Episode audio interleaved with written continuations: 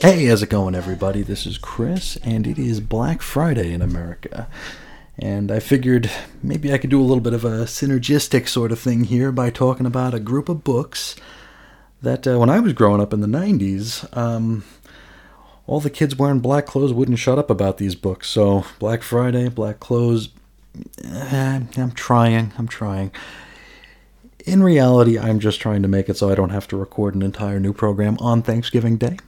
And also, pass the savings on to everyone else here by giving some new-to-most content in the final compilation of the Sandman Universe Gatherums here. This is episode 8 of 8. This is the final one, and today you're going to be able to hear Reggie and I discuss four Sandman Universe titles. And these were all originally aired in segment form during the Weird Science DC Comics podcast. First, you're going to hear us talk about Books of Magic, Volume 3, Number 7, which first appeared on Weird Science Episode 225, and that aired on April 28th, 2019. From there to The Dreaming, Volume 2, Number 9, which was on Episode 226 of Weird Science, which aired on May 5th, 2019. Then House of Whispers number 9, which aired on episode 227 of Weird Science, and that aired on May 12th, 2019. And then we wrap up this entire program, this entire compilation endeavor with Lucifer, Volume 3, Number 8, and that one first appeared on episode 228 of the Weird Science DC Comics podcast and aired on May 19th, 2019. This is it, so I hope everybody's enjoyed this little trip back into the past, hearing a familiar voice, and I hope everybody had a wonderful holiday. So that's where I'll leave it for today. I'll send it over to the music and the segments. I hope you all enjoy. Thank you so much. See ya.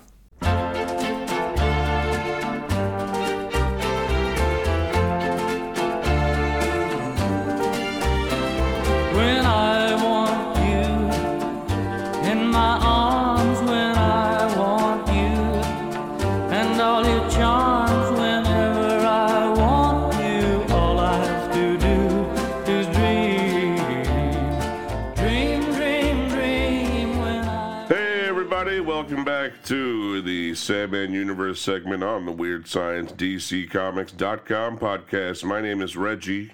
My name is Chris. And we have one magical book. What book is that, Chris? That magical book is a book of magic, and it's the seventh issue of Books of Magic. And the title is probably the most clever part of the book, and it is Over the River and Through the Worlds. It's by Cat Howard, Dom Fowler, Brian Churia, maybe? Jordan Boyd and Todd Klein. Now we open with in my opinion, a very wasteful few pages of newspaper headlines. Basically, it's 3 or 4 pages where one full page is a newspaper headline, then it's like 3/4 of the page, and then half a page. It's just ridiculous. But we open with several pages of newspaper headlines, and they mention the pair of recent tragedies to have occurred at Tim Hunter's school. Now, those tragedies are the death of Professor Skull-in-a-Box Brisby and the kidnapping of Ellie, that chick, Tim Diggs, Jones. Thanks very much for the clarification. Yes. Now, there are detectives questioning members of the faculty and students, and they learn that Brisby, he has no enemies to speak of, and he was particularly close with a student named Tim Hunter. We learn here that Dr. Rose took over Brisby's position, which I'm not sure if it was ever clearly stated before. I didn't realize that. I thought they were contemporaries. Yeah. Because she was there already. She was... Yeah. So, but all right, whatever. So she's now has his class. That's fine. Sure. Now, when they ask about Ellie, they learn that she, too, was very close with Tim Hunter. More like Tim is really into her. Yeah. What are you going to do? Now, the detectives reconnoiter later on a park bench somewhere, and they both find it strange that Tim Hunter, that kid whose name has come up a few times that day, wasn't actually around all day. And we know why. It's because he and Rose, Dr. Rose, are out searching for Ellie. That's right. We catch up with them as they're opening some strange interdimensional doors. Actually, Tim's trying to slam one shut before a demon breaks out. They're having trouble here. Turns out Rose can see or sense the doors to other places in the mundane world. According to her, Tim's owl Yo-Yo also has that same power and would actually come in handy during the search. They head in the park to get the bird, only to find that Yo-Yo and Hetty are gone. Dr. Rose spies another door, and she's sure this is the right one. As she goes to open it, that creepy librarian can sense they're getting close, so he slams shut a book on his desk. That's presumably the one that he zapped Ellie into, that, you know, and that 2 issues ago, or that last issue? One of those issues. One of those. So it was a recent issue. Dr. Rose and Tim push open the door against the librarian holding that book shut, so... This will probably be the right door, then, I have a feeling. Yes. Now, the librarian somehow manages to send Tim and Rose elsewhere. They, you know, they're slammed in this book, kinda, sorta, and they fall through space, and then they land in Faerie, which is the name of a place and not a person. That's right. Now, Tim's mind suddenly races with visions, which may or may not be familiar to the more well-read Books of Magic fans among us. To me, they were brand new. Now, Rose tells Tim where they are, and she reveals that this actually isn't his first visit to Faerie. And they walk and they talk, and Rose tells him that she was actually with him the last time he was here, and that she doesn't know how or why they wound up here this time. She also doesn't know if any of this has anything to do with Ellie. And so they search out for a sort of kind of scrying dish, like they did last issue or a couple issues ago, to find some answers. And they find a tiny round pond, which they figure ought to do the trick. They should just carry like a Frisbee around and then fill that with water. Just you got your portal. And you're good. Have a scrying dish whenever you want. Tim looks into this pond, sees his reflection, and the reflection suddenly becomes kind of sinister, sort of smirking and smiling at him. Then it stands up, still smiling at him, and doesn't seem like Dr. Rose can see any of this. Rose convinces Tim to rest, and they'll continue their search the following day.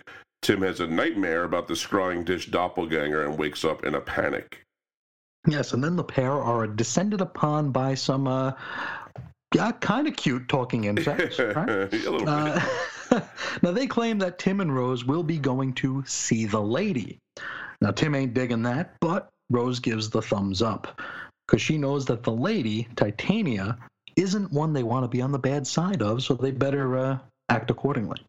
They are guided to a palace, and they're introduced to Titania, and she is very happy to see Tim and claims that she has missed him so. And that's how the never-ending story and no, I'm sorry, that was a different thing altogether. If only. No, it was, you know, this issue had things in it I liked. What did you think about it?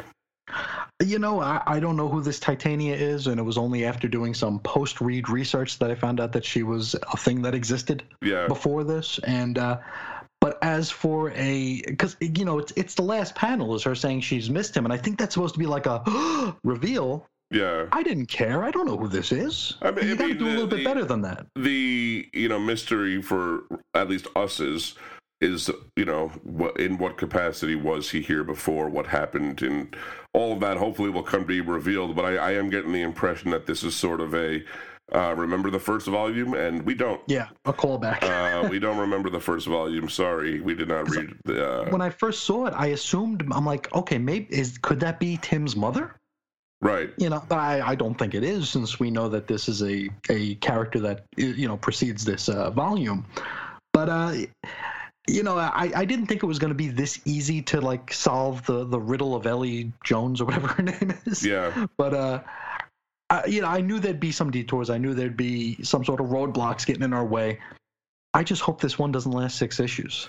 Well, we'll see about these, whether these things lasting 6 issues is going to be a concern of ours. That also might be why this is sort of happening in a very neat way.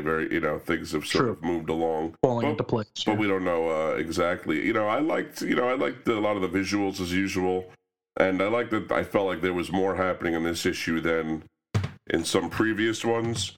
But it still did kind of tread water, and I definitely got the impression that there was allusions to things that we didn't know about. It's to reward a reader or to allude to things that a long-term reader will know about is not a bad thing, but to hinge your cliffhanger on it, it's kind of and believe me, this is a problem. We could list comics all day long that commit the same sin. So this isn't unique to Books of Magic by any means, but this does feel like a couple of times we've gotten this kind of like, and the mystery person is this person that you still don't know who they are if you're new to the series. But I kind of dig the trappings of it. I kind of like them being in a different place outside of the mundane world or whatever, the third dimensional world. I definitely thought that opening thing with the newspaper headlines was a total wasteful waste. I mean, it was blatant as far as I was concerned. Totally useless. I don't even know if those pages were drawn or just typeset, quite frankly. Yeah, they might as well have just photocopied $1 bill on it. It's true. It's there you go. This is $1. An opening with headlines isn't bad, but those used to be in a panel as opposed to a page or half a page. Yeah. This isn't a Superman's dead type scenario here that we need that. But I really am. I'm of a mind of this book, Chris, that it's not bad. Certainly not. I don't think it's badly put together. It's a well produced book, but I can't think of anyone I would recommend this book to. At least not in the singles. No. Not. Yeah. Well, we'll have to see as it reads all together, because the first arc or however wrapped up pretty well when we got all of our answers finally. And maybe that's the trick to the rhythm of this book, is it doesn't have a single issue rhythm. Another sin that is not unique to this series, by the way, folks. Yeah. But maybe that's exactly what it is. But the single issues, I can't think, including people I know that are Sandman fans of, dark books or, magic comics and stuff. This doesn't really hit all the notes that I would want it to on a regular basis. And, it really just kind of leaves me feeling, Is that explanation of anything? That's the size of it. Yeah, it's a nice, tired sigh. That's all I get from this one. I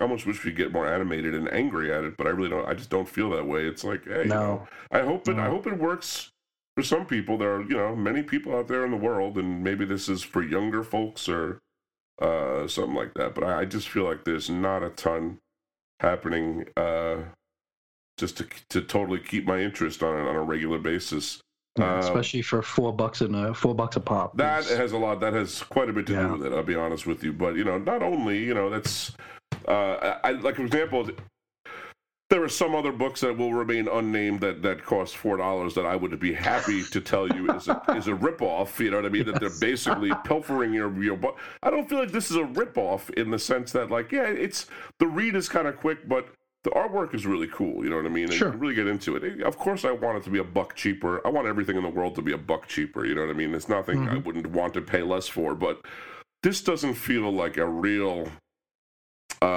Just like anger, making me furious at the end of it, where I'm like, I can't believe they want to charge this much for this. For example, another book that came out this week on the DC book side, they want to charge money for that I was much, much more unhappy with. I'll be talking about that on the main podcast segment. You'll hear all about it, I'm sure. But anyway, so what'd you give this on the site, Chris? I gave this a 7 out of 10.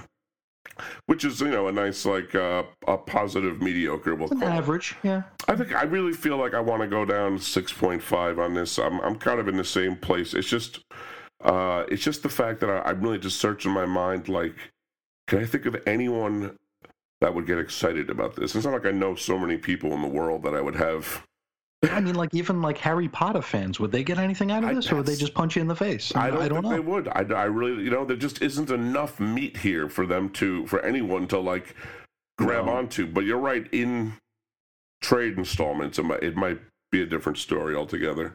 Yeah. So that doesn't help us at all. Next, it certainly doesn't. Next week, we do definitely have The Dreaming #9, which actually starts a brand new arc. Well, I don't know about brand new, but it starts a new arc.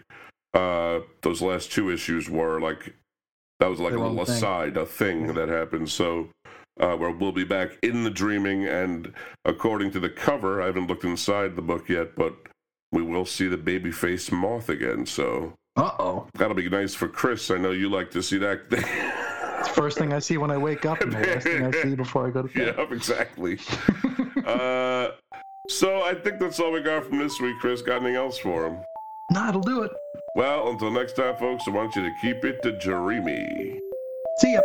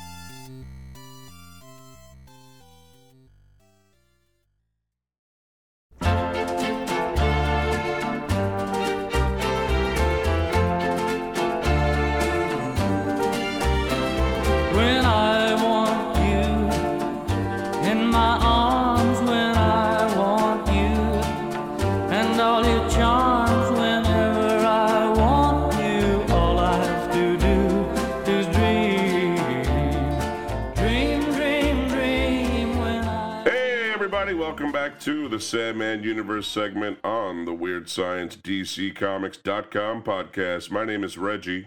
My name is Chris. And this week we have the flagship book to read today. The Dreaming #9 story is titled The Void by Simon Spurrier, Bilquis Everly.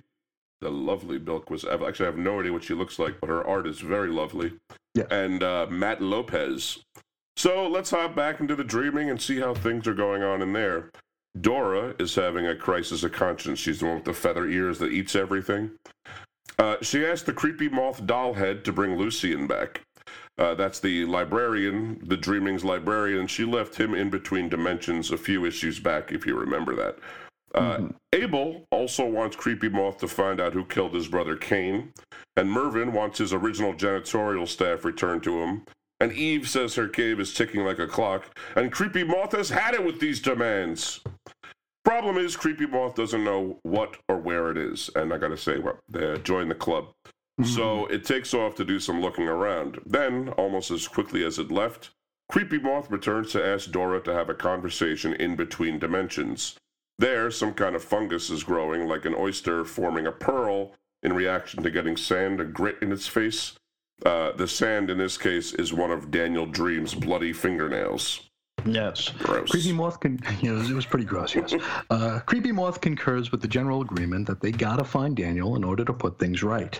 So, Creepy Moth tasks Dora and Matthew to use a Baku to find Daniel across dimensions. Now, the Baku, I think we saw this in a few issues way early on. Now, that's that dream-eating canine monster that killed Asagi several issues ago. Now it's kind of like a bloodhound, and Dora rides it as though it was Battle Cat from He-Man and the Masters of the Universe. And they're diving through portals, and it's all good. Now, eventually, they wind up in the land of... Hey, wait a second, we were here last week. Faerie. Huh. We were just there, you're right, yeah. Yeah, and there they meet up with, we say Nala? Sure. Either, I don't know, Nala? Nala sounds like what New Yorkers would say, though. It probably is Nala, yeah. We'll say Nala then. All right. Now, she's a now Nala is from the original Sandman series, not that I would know, and she was Morpheus's girlfriend for a time. Now, she tells a story of when Daniel came to visit their queen, who we met in the Books of Magic last week, Titania, while Dora looks everywhere for something to eat. That's sort of her bag. That's her deal. So it seems Daniel, who looks like Mick Jagger after a weekend bender, did come crawling around. He was very weak from having been tattooed and separated from the Endless, which we learned about the previous two issues. That was the story Rose Walker told to Lucien in the hospital. Titania offers him some food and drink, but he knows better than to take gifts from a fairy. So Daniel has to go do some stuff and wondered if Titania would look after some of his trinkets while he's away. He's got a scratched coin, the liver of a seabird, a length of thread, a plastic toy duck, a crumpled photograph, a SIM card, a book of ancient riddles, and a badge depicting a pooping cat in a cat box. Daniel doesn't remember what these things are or why they're important, but he wants Titania to hang on to them anyway. Bound by the laws of fairy etiquette, she agrees. When Daniel takes off, Titania asks Nala what the toy duck is all about. Titania is a cruel queen, but everyone tolerates her because she knows their true names. And this is a problem in the paranormal world, right. Demons, you can't know their true names. Fairies, apparently, they all got secret names. I don't know what that's about. Yeah. Their power name. Right. So Nala says she is compelled to be truthful when she says that the toy duck is the fire opal, which is a jewel full of dreaming power. And there are 12 of them, but this is the last. It's been transformed into a toy duck in order to throw off speculators. But what about the toy duck collectors? Did you think about them? Nobody ever thinks about them. They'll come looking around. Yeah. Knowing what it is now, Titania wants the toy duck, but she can't take it without breaking that fairy etiquette. Just then, Daniel comes back to her court looking worse than ever, and he needs to go do some other stuff, but now he's physically and financially broken. Finance, in this case, would be a matter of power. That would be the money they're brokering in. So Titania suggests that Daniel sell her his items, and when he's done getting his tattoo removed, he can buy it back. He's very grateful that Titania would take such a loss breaking normal fairy protocol. He agrees and takes some of that fairy juice with him when he goes off to do something, we don't know what. Whatever it was he took from Titania, though, we know was shaped like an egg. Yes, but Nala reveals to Dora and Matthew that the toy duck was never the fire opal. So Daniel pulled the switcheroo on old Titania. And she's figured out the ruse and is coming to get Nala. The scene of her tearing through the forest with all those monsters and fairies behind her is pretty wild to see. I liked it. And Dora does eat something, incidentally, and against Matthew's protests, but doesn't seem to have an effect. Yeah, later after all this, Nala says, well, not after it, but she says that it didn't touch her sides. Like, she ate it, and the food didn't even go down her gullet, so... Nothing but net. Something tells me that's going to be important later on. Daniel Dream did give Nala two things. One was his sympathy, which she wove into a strand of thread, and now Dora and Matthew can use that to track down Daniel through dimensions. The other thing she got was Titania's true name, which would be revealed to us, except just then Dora, Matthew, and Baku slipped out the back door, and that's it. They left Faerie. We don't know how that all ended over there. Back in The Dreaming, there's about two pages where Abel has a very unsettling conversation with Creepy Moth. The gist of it is that Creepy Moth knows that Abel killed his own brother, but also is going through its own problems. It was hard to explain, so I didn't really try to do it any justice or injustice, as the case may be. But on the last page, Dora and Matthew wind up in a new dimension, facing a gigantic blind man astride a gigantic bear. Woo! So, from my perspective, Chris, as a Sandman fan, I got a lot out of this. I really loved to see Nala. I loved the story. It was very much like other stories from Sandman of deals brokered in Faerie, although usually Titania came out ahead, although I think Sandman pulled a switcheroo on her also back then, which is sort of how these fairy tales go, aren't they? You know, sure. Someone's got to bilk somebody. I loved seeing Bilk was Everly. Speaking of bilking, I loved seeing Bilk was Everly back. No disrespect to the other artist, who I thought was good also, but I love this artwork. I think it's perfect for this book, and I have only good things to say about it. You know, it's not super polished every time, but it doesn't have to be. It really shows a lot of motion when it needs to, and, you know, definitely it's got an animation to it. You know, the line is lively, as my father would have said many years ago. What did you think of it, though? I definitely didn't get quite as much out of it as you did. Mm-hmm. I enjoyed the story for what it was, which is saying something for itself, mm-hmm. where you really don't need to have all of the prior knowledge. Though I'm sure if I did, I would have enjoyed it all the more, because I didn't know Nala was anybody. Right. Just like last week when we did Books of Magic, I didn't know Titania was anybody, and that's right. Why that big reveal that hinged on a cliffhanger was just like over my head. Like, and last week I had forgotten totally until this. I was like, oh right, there was that whole thing where Morpheus was like dating Nala for a while. Mm-hmm.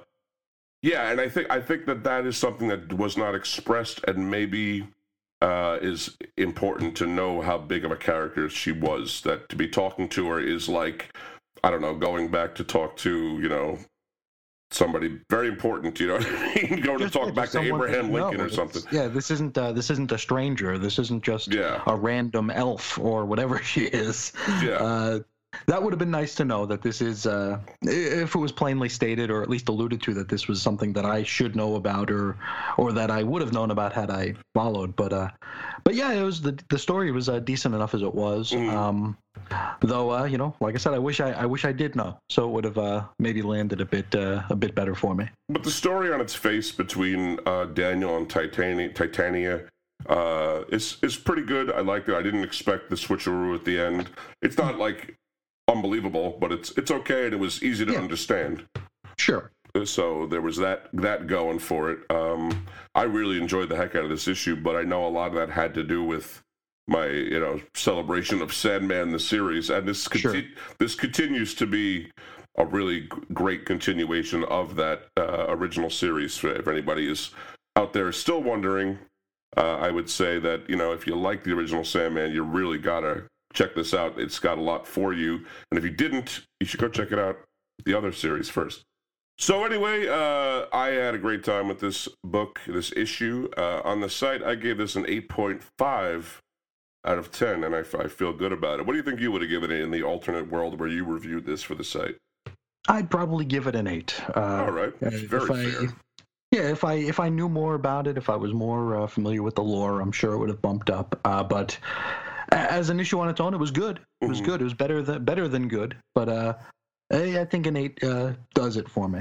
I think 8 is very high praise, especially without having the background stuff. And the creepy moth continues to be elusive and creepy to both of us. Yeah. I don't want you to think that I have some prior knowledge about that. Doll-faced creepy moth, but yeah, and I like that they actually call it a moth in this issue. Yeah, they do. I mean, that's basically what its name is for now. The moth does say, "I don't have a name," you know, and all this, but I'm happy to call it creepy moth for now. That's fine. I think that works. That pretty much works. And what else could it be? But this, you know, this continues to be the strongest book of the Sandman universe.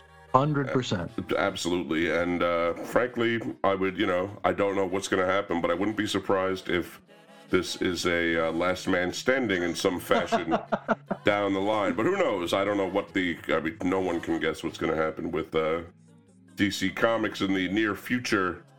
But next week, I'm guessing that we're going to have House of Whispers number 9, right? Probably. Very likely. Most likely, we think we will. We don't have it in our hands, but we have no reason to believe that we won't. So we'll deal with that next week when it shows up. But I think that's all we got from this time. Chris, got anything else for him?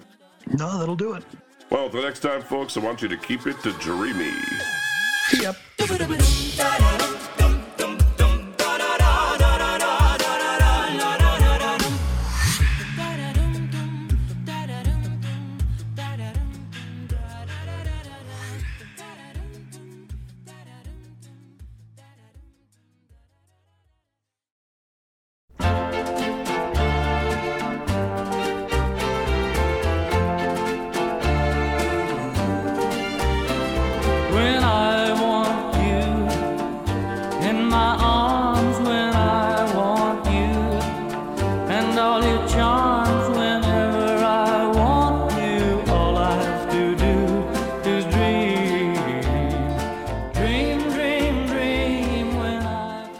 everybody. Welcome back to the Sandman Universe segment on the Weird Science DCComics.com podcast. Did I get it right that time, Chris? I think so. I think so. My name is Reggie. And my name is Chris. This week we have a one book for you. It is House of Whispers number 9. The story is House Rules by Nalo Hopkinson and Dan Waters, Dominique Domo Stanton, and John Rauch. Now begins the rap battle between Madame Miseruli and Anansi, the giant spider, prehistoric spider, and by rap, we mean storytelling. Wait, where's everybody going? Hold on a second. The story just started here. So as Ruli begins this little fest telling a story about the first time she visited hell, she was following up on a rumor. And this is where she met a young Mazikeen. Yeah, the minute I saw her, I was like, well, I'll tell you one thing, because of the way she talks, I wasn't wondering who she was, so that was something. True. That's the woman with half a face whose dialogue frustrates us in the Lucifer comic, although she is clearly younger here, for whatever that's worth. Yeah. And she's Lucifer's concubine or whatever. We don't really know the whole thing there. Basically, she's like Harley Quinn to Lucifer's Joker, 90s Harley Quinn, I would say. So, and so they both follow up on the one rumor that there's this tunnel out of hell. They wander the tunnel. Turns out they're trapped in the belly of a giant worm. It's so gigantic, Chris, it's spelt W-Y-R-M. So you know it's serious. Yeah, that's right. It's also apparently a fire-breathing dragon. Whatever, that's fine. So they can't just bust out because the giant worm innards are very tough to hold all that fire. But Madame Miseruli has a pack of piranha demons that she bent to her will earlier, and they chomp an exit door out for Mazikeen and Erzulie to just walk right out. Yes, and Anansi thinks this story sucks, and he's not wrong. No, not wrong but his main problem is that it's about something that happened in the past, so it doesn't necessarily weave, it just ends. Maggie and Latoya's ghosts are hanging around for the time being, though we could swear they got sucked back into their bodies last issue, right? They got caught on the web, and Anansi said, I don't eat ghosts, I eat stories. And then I thought they got let go and that they were good. Bada bing, yeah. So weird. Now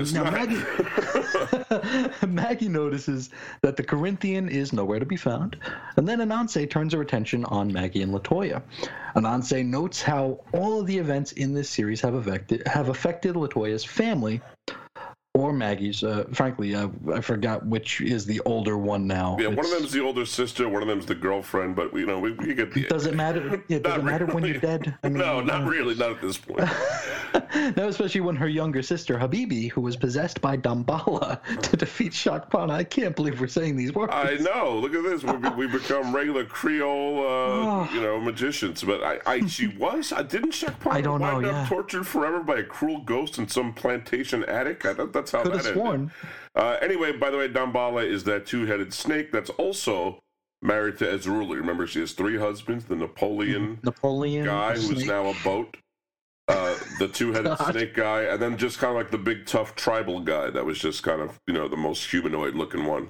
The dude. So Habibi's on a swing and feels like she might have the power of that snake god.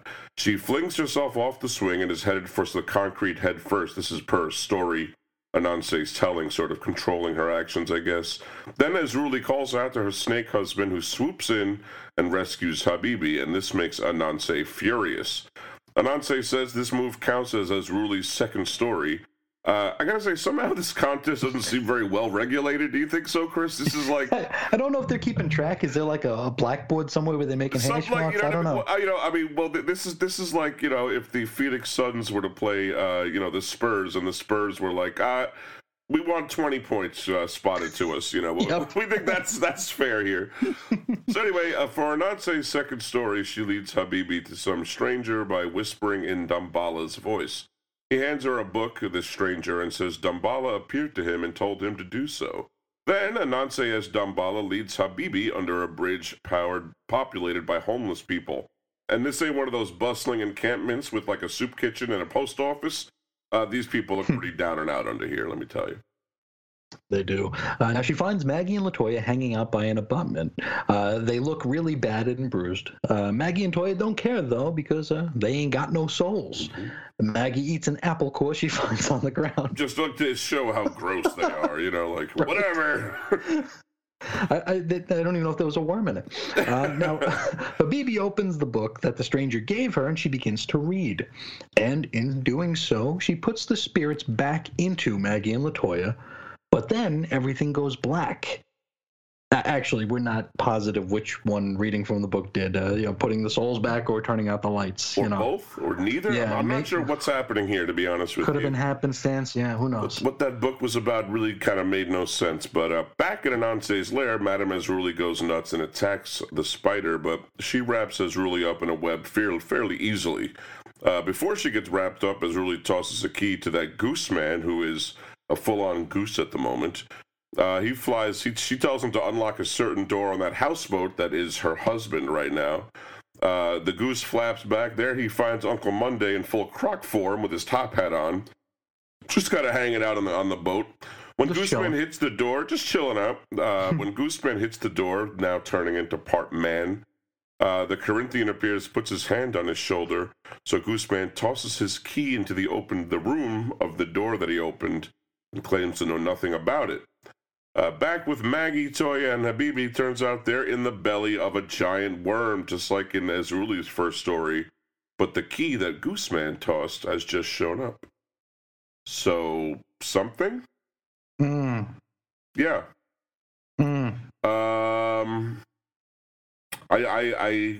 Oh, that's the end, by the way. Yeah, that's right. That's the end. That's the end of the story. Sorry, Chris. You were like, I truly don't know what to say, and I don't mean that as a criticism. Even though I will say off the bat, I didn't like this issue, but it's not a matter of I don't know where to begin to criticize it. I don't even know what to criticize or what to say about it, it defies review. What is happening? You know what I mean? Never mind the continuity problems that I think we perceive, and it's Ruben is scrutinizing this better than we do and should. So he may correct us, but I really don't remember some of these things they're talking about, and I feel like we would have remembered some of this. I could swear. So, right? The fact that Maggie and Toya got sent back was something where, in my mind, last issue, I kind of checked them off. I was like, all right, well, they closed that storyline, but apparently not. And apparently it's going on way longer. And okay, so cool. What about those followers? Are they still in the mix? I mean? Like, I'm kind of half curious, but at the same time, I don't want to know because that just... It's going to bring up more story. Just more stuff. I hope we don't see more Mazikeen, for God's sake. Oh, Lord. There also is, Chris, and let me know if you see this, I detect just kind of storytelling issues with this where I wouldn't call this tough to follow any more so than it is tough to explain how a boat can be a man. Sure. But sometimes I feel like, maybe this is some of my problem is I'm just having trouble following panel to panel sometimes what's happening. Yeah, the linearity is just not there. It's not one of these things where it's I've definitely seen worse. We read Youngblood, for God's sake, and I've read more recent comics that were worse, where they switch in the middle of a page and stuff. But I really have trouble following what's happening a lot of times in this comic, and I wouldn't really chalk it to the art, but maybe it has to do with the plotting and the way panels are landing and where they're landing. You know what I mean? And just so much of it is uninteresting. There's no incentive to even weave these webs here. It's just, Maybe that's what it is. Like, I keep seeing things that I'm sort of filing away in, all right, just move on. You know what I mean? And you keep doing that, and now you've filed away 2/3 of the story, and you're just like, what is happening? You know what I mean? Like, it's not great. We're really having trouble with this one, folks, I got to say. Do you have anything else you want to say about this here issue? It's funny because you think usually when you and I distill a story here in like a script form or a bullet point format, it usually clears things up. Yeah. So like if there's something that for sure. If it's something that I'm writing up that even I just wasn't really too understanding of, it puts it into perspective here. In doing this with House of Whispers, it's almost like we're writing in a different language. Yeah, it really is. I mean, It's just like we're saying like Damballa and Anansi. It's just there's nothing here but names. There is a lot. There is a lot of actual other language. You're right, but no, yeah, it is. We just end up saying things like Damballa the Snake God saves Habibi because why? That's what Damballa the Snake God does. He's I guess I don't know. You know what I mean? Like what the hell? Who is he? Yeah. What is happening? What you know what I mean? Like a lot of this. It came down to what are the rules, you know? It's like, yeah. Erzulie told the story of going to hell, but Anansi can control the present and also decide when Erzulie can't do her thing. Yeah. You know, not having the souls means that Latoya and Maggie are okay with being homeless. Like, where did that come in? I never thought that was a thing, but okay. Yeah. So weird. A lot of it is just like, well, I'm just not understanding so much of what's happening, and that's a persistent problem on the site. I gave this a 5.8 out of 10 because I just... whenever you see a score like that, you know there was a struggle with scoring, you know? And it's like, I don't think this comic is total garbage, but at the same time, I can't see the merit of it, nor would I recommend it to anybody. You know what I mean? Even in collected format. I don't think it's going to make any more sense, no. No. Unless they edit it heavily, you know, do something. It may be. Yeah. So, yeah, I mean, to be honest, I would really go lower in a way, but on the other hand, the art isn't that bad, and there are elements of it I think are okay, but I don't know. What would you give it in the alternate universe that you reviewed this here, Chris? I'd probably go 5.5. Yeah, it's you know it doesn't warrant you know the 5.0, but yeah. I certainly didn't enjoy it, and I generally complain about getting through books too quickly. This one wouldn't end. This one refused. This one was a tough one, I know. And you know, would have been great if it were interesting, but I'm not finding an ounce of this interesting is the problem. Well, you know, go ahead. I'm sorry. I was going to say I just don't know how much longer they'll be able to keep this up with. You know, it's like if you hop on like an actual treadmill and they have like those little programs on there. It's like you have the high intensity and you have like the regular one, the endurance one. Mm-hmm. This feels like an endurance one where it's very low and steady and there's like no end in sight. Yeah. It's just like, what are we even doing here? Well, we think there may be an end in sight for this one, possibly. Yeah, this does, you mentioned it, and it feels like this is winding down. We're going to have, you know, a whole big... the whole cast of characters is going to get their chance to have a bow, and then who knows? It'll end with Madame Miseruli joining the Justice League or whatever, and that'll be fine. There we go. So next week, what do we got coming up? We got Lucifer, number 8, and we've enjoyed Lucifer over the past few months. So that's over the past 2, it's gone. Yeah. Ever since there was that big info dump issue that explained what was happening. Yeah, like issue 5 or so. Which maybe this could have used something like that, or could still use something like that. I mean, really, you know, I was going to say this might have been a good chance if they're telling these stories to each other. They each could have told stories that flesh in some of the background on this stuff, you know what I mean? Like, you know, tell us, like, how did Damballa marry Erzulie? That would be an interesting story that might, you know, for sure, explain the importance of who the hell he is. But anyway, that didn't happen. That for the annual. Yeah. Jeez. Yeah, we got more to come. So, you know, I don't want to, as my sainted uncle used to say, put a canary on it. That's the way he used to put jinxing. If you're jinxing something, don't put a canary on it. So I'm not going to do that. But next week we got Lucifer number 8, so and we definitely do have it. So we'll be back for that. So I think that's all we got from this week. Chris, got anything else for him? No, it'll do it. Well, until next time, folks, I want you to keep it dreamy. See ya.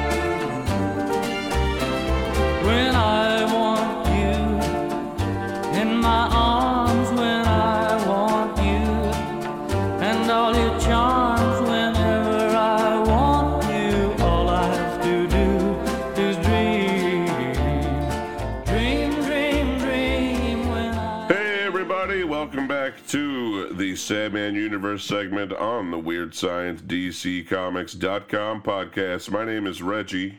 My name is Chris. And this week we have Lucy, don't we? We do, and it is a fine day for a black mass, which, as luck would have it, is the title of the book we're reading today. And it was by Dan Waters, Aaron Campbell, and the Fiumaras. And we opened this issue on that Exile Island where, if you remember, Sycorax and company were left because they thought they'd be safe there from the eyes of the angels that kept popping up and looking down at them. Yeah. And they find that while they're away from the angels, they were not exactly hidden from the senses of, a whole bunch of witches. And they come by boat, by broom, by teacup, and even by chicken-legged cottage. And they've every done kind so, of vehicle, you know. Every kind of way, yes. And they've come to pay tribute to Sycorax and to inform her that they, in fact, were responsible for her resurrection. Now, Thessaly, who's a character that I only know as being Sandmanish in origin, yeah, I couldn't tell you anything about her. I think she is from Greek myth, I'm pretty sure, but sure, yeah. It surprised me, it wouldn't surprise me. She approached and reveals to Sycorax that each of the witches gave a part of themselves in order to bring her back. Thessaly herself gave, I think, a pair of fingers. Yeah. Now, Sycorax denies this, and she thinks Lucifer was solely responsible for her being back, but Thessaly is able to convince her, probably by showing her her stump of a hand. Mm-hmm. And together they talk about holding a Sabbath on this day, and they said it would be really cool if Sycorax would lead the proceedings. Yeah, they're really like groupies about it, too. They're just like, you know, it'd be really nice if you could do this. I also like how Sycorax is like, what do you want, your fingers back? I could give them back. And Thessaly's like, I could do that myself. Well, why didn't you? I've been around 1,000 years. I've lost fingers. Go ahead, then. Why? What are you waiting for? So anyway, Caliban draws out that moon shard thing that he has and carves away out of there without anyone noticing, just kind of bloops through the portal. We join him in Italy, in the Vatican, possibly. It's some ornate cathedral, definitely a house of God. And I would definitely say it seems European. He confronts a priest. They debate about faith for a bit. Caliban, he ain't much of a fan of God. He finds him rather cruel, considering he did cast his father out of heaven. And considering the life in the face this guy's got, I guess we can kind of see where he's coming from about what he says about God. After the priest scurries away, Caliban sees Deary. That's that little cherub from last issue. Or maybe it was the one before that, but this is sort of the emissary of heaven in a way that we've seen a lot of. What I think we're supposed to be taking that as this Deary cherub. Either way, it was that cherub that showed up at Decker's hotel room and pricked his finger. It's the same one. So Deary brings Caliban before Raguel, and that's that angel Lucifer spoke with last issue. Or it could have been the one. I think it was last issue. It could have been. You're asking here, and I don't think so. I think it was last issue. I'm pretty sure. Okay. Caliban is overcome by the beauty of heaven, but it's short-lived. Raguel has summoned him there for a purpose, to act as a double agent of sort, to appear as though he's on Lucifer's side in this mess, while acting in Raguel's interest. Raguel, that's fine. Sure. Worth noting, Deary moans hurting during this bit. Mm-hmm. Now, speaking of Lucifer, what's he been up to? Well, he's currently passing through the trials of Anubis, the final one being having his heart weighed against a feather. And it's like the justice scales, you know, with the feathers on one side and the hearts on the other. And this is the feather of Ma'at or Mate. Either way, it's an ostrich feather that's said to represent truth. It's held by Ma'at, the goddess of truth and justice. Now, the gimmick of this is if Lucifer's heart doesn't equal the weight of this feather, he'll be fed to Amit, the devourer of the dead. It's really just an alligator. Nothing really special about him. He has a name. Large alligator, though, right? You know, he's a hefty alligator. Yeah. Now, Lucifer's heart passes the trial, so he's allowed in. He passes right into the underworld, where he is greeted by Osiris and Iris. And we're thinking it's probably not those Shazam-adjacent ones. No, these would be the original characters. Yeah. Now, they welcome him inside to share a meal, which they share with a few cat and bird-headed gods, maybe a snake, too. It's a busy room. Mm-hmm. Yeah, there were definitely a lot of animal heads in there. Definitely looked like ancient Egyptian godery was going on, so that was fine. Back on Exile, and to be honest, that was the scenes I really enjoyed his interactions. We'll talk about that afterward, though.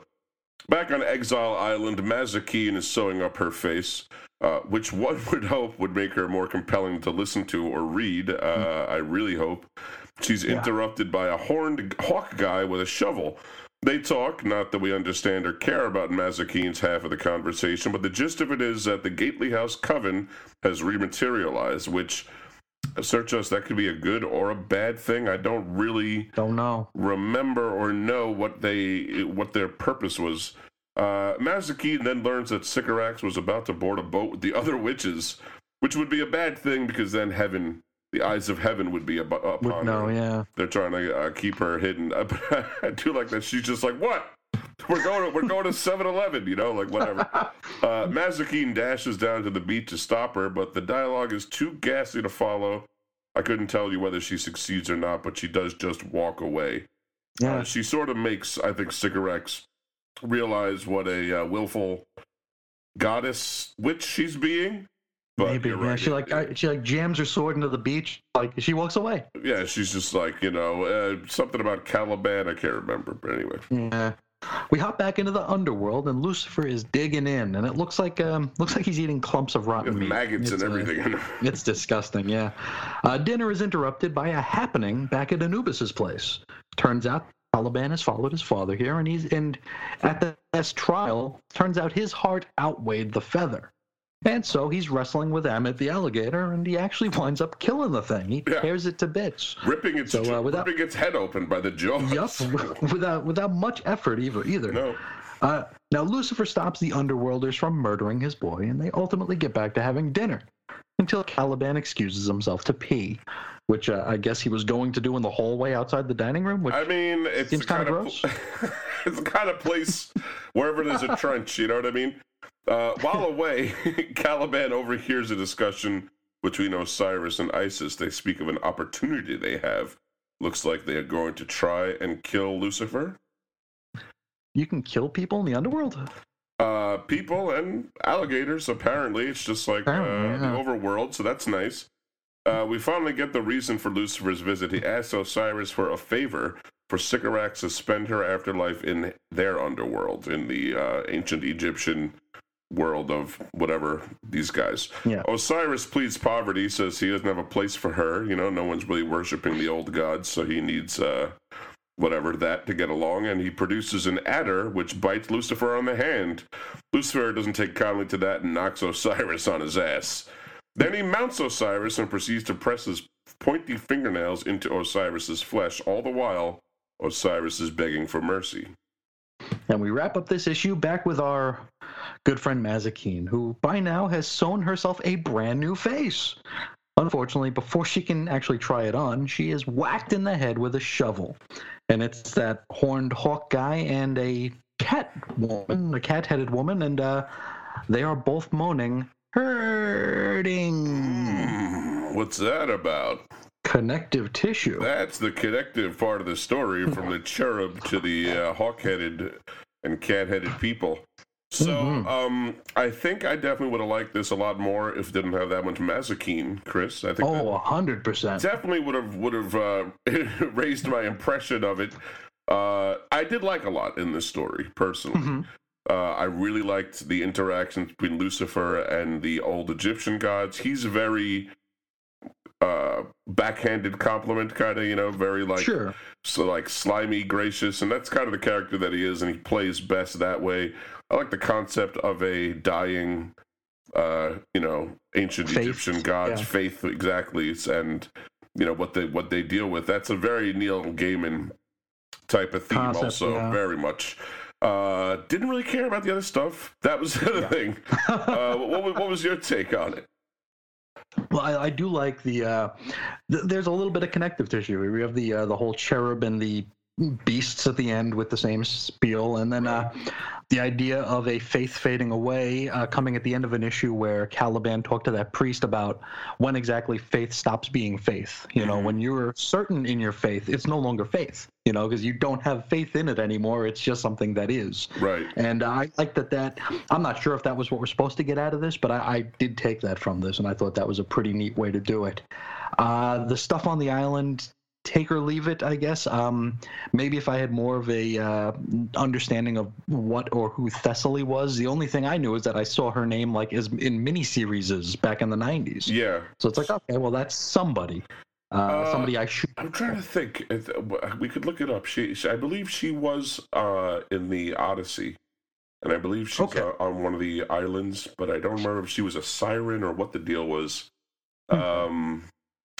But anyway, I'm not looking it up now. But you get the point that she's a witch, and for sure she did all that. And that aspect was cool. Although the witches just like supplicating themselves before her. It's a sort of a relationship I didn't really understand, but I could accept it on face value. Just hated that Mazikeen stuff, and it just seemed like everyone was standing around talking. Too much Mazikeen, and like the first few times we met Mazikeen, she'd only have a couple of lines. Yeah, and they were written in such a way where it was a pain in the ass, but you could still kind of get the gist of it. Here, I was blurred over by like the third word. Conversation with this guy, and if he responded in context to explain what she said, that'd be one thing. But they don't. He just, it's like Chewbacca and Han Solo. You know what I mean? Where it's just like, I hear you, Chewie. It's like, wow, well, we didn't. If somebody was to transcribe the words that we say phonetically, like some words would have an accent, not every single word. Right. Because with Mazikeen here, I don't know if there was a single word that wasn't written with an impediment. There's too much. It's too damn much. Yeah, this isn't like Rogue or Gambit talking. This is like full-blown different language. Yeah, I do hear what you're saying, though. It's one thing to like drop the G. Or to, put a little sugar on it, and even that can, you walk a fine line. Readability is the key to the whole thing, folks. If you can't read the comic, then you really can't, you know what I mean? And that goes both for, layout plotting between panels to make sure that, that the action between panels makes sense, but also just flat out writing. If you can't read it, then what the damn use of the thing? Yeah. You might as well just have dots. Just whatever. Just draw a nice picture and sell that as a print. What did you give this thing on the site?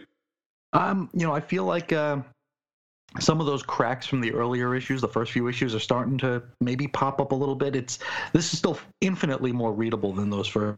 Minus the Mazikeen bits, but I feel like some of the little challenges that the book faced early on are starting to rear their head again. So I dropped my score. I think I gave the last one like an 8 or an 8.5. I'm taking this one back down to a 7. Yeah, I think I would come in at a 7 also, but I actually might have bumped it up a full half a point if I could understand what the whole Mazikeen was talking about. Very true. That really just bothers me, where it's just like, you can't have this much dialogue coming from someone that's going to talk like this, Especially when she's the cliffhanger. It's like the reason to pick up the next book is hinging on a cliffhanger starring a person we don't understand. We don't know what her motivation is. We don't know we don't know anything that happened on the island that concerned her other than she sewed a new face for herself. Frankly, I don't think it's been made clear in Lucifer that she is basically Lucifer's, like I said, Harley Quinn, second, or concubine, you know what I mean? Or his second in command would be Gal pushing Friday, it, but whatever. Yeah, Gal Friday is a good way to put it, in a cruel workplace. But, we don't even really know that. We just know that she hangs out with Caliban, and she wants, obviously wants to get Lucifer, but we don't know. We know the deal. So, it's a little bit disappointing, but I think this is still fairly solid. It had enough elements to keep you hooked in if you're already there. Sure. I don't know why anyone would jump on the book at issue 8. That would be a very strange thing to do, but if you did, I imagine you would never come back to read it ever again. So, thanks for stopping in, and we'll see you on another comic. What do we got next week? We got Books of Magic number 8, and I'm trying to even remember where we left off with that. They were in Elfland, no? They're Faerie. They were in Faerie. That's Faerie. Right. And they were just put in front of What's-Her-Face the Witch, or What's-Her-Face the Queen. I don't remember her name. Tabethia. But something like that. Yeah, we'll call her that. Yeah, she'll be fine. But we get the inclination that Tim has been there a time or two before, and he cannot remember that. So that's where we'll pick up next week with the 8th issue of Books of Magic. Well, that sounds good to me, but I think that's all we got from this week. Anything else for him? That'll do it. Well, until next time, folks, I want you to keep it dreamy. See ya. A magazine ad featuring ruggedly handsome and raw people saying that love is a law and that we're all equal was really selling a scent containing a strange animal gland secretion or a chemical frequently named as the cancer-causing agent. You can dance and be vacant. You can bitch about television with shitty stations. You think the answer is to kill my TV? I'll blow your microwave up. It doesn't play DVDs or video cassette tapes of inspiring films. It violently rearranges food molecules and kills nutrition. Content, traditional heating keeps a modern man's logic from rotting during a power meeting. Moderate well-being just isn't adequate. I must be equipped for no matter how bad it gets. Ambivalent sometimes, but diligently soldering together the suit of armor I dream of modeling. Nobody tries to avenge or resist.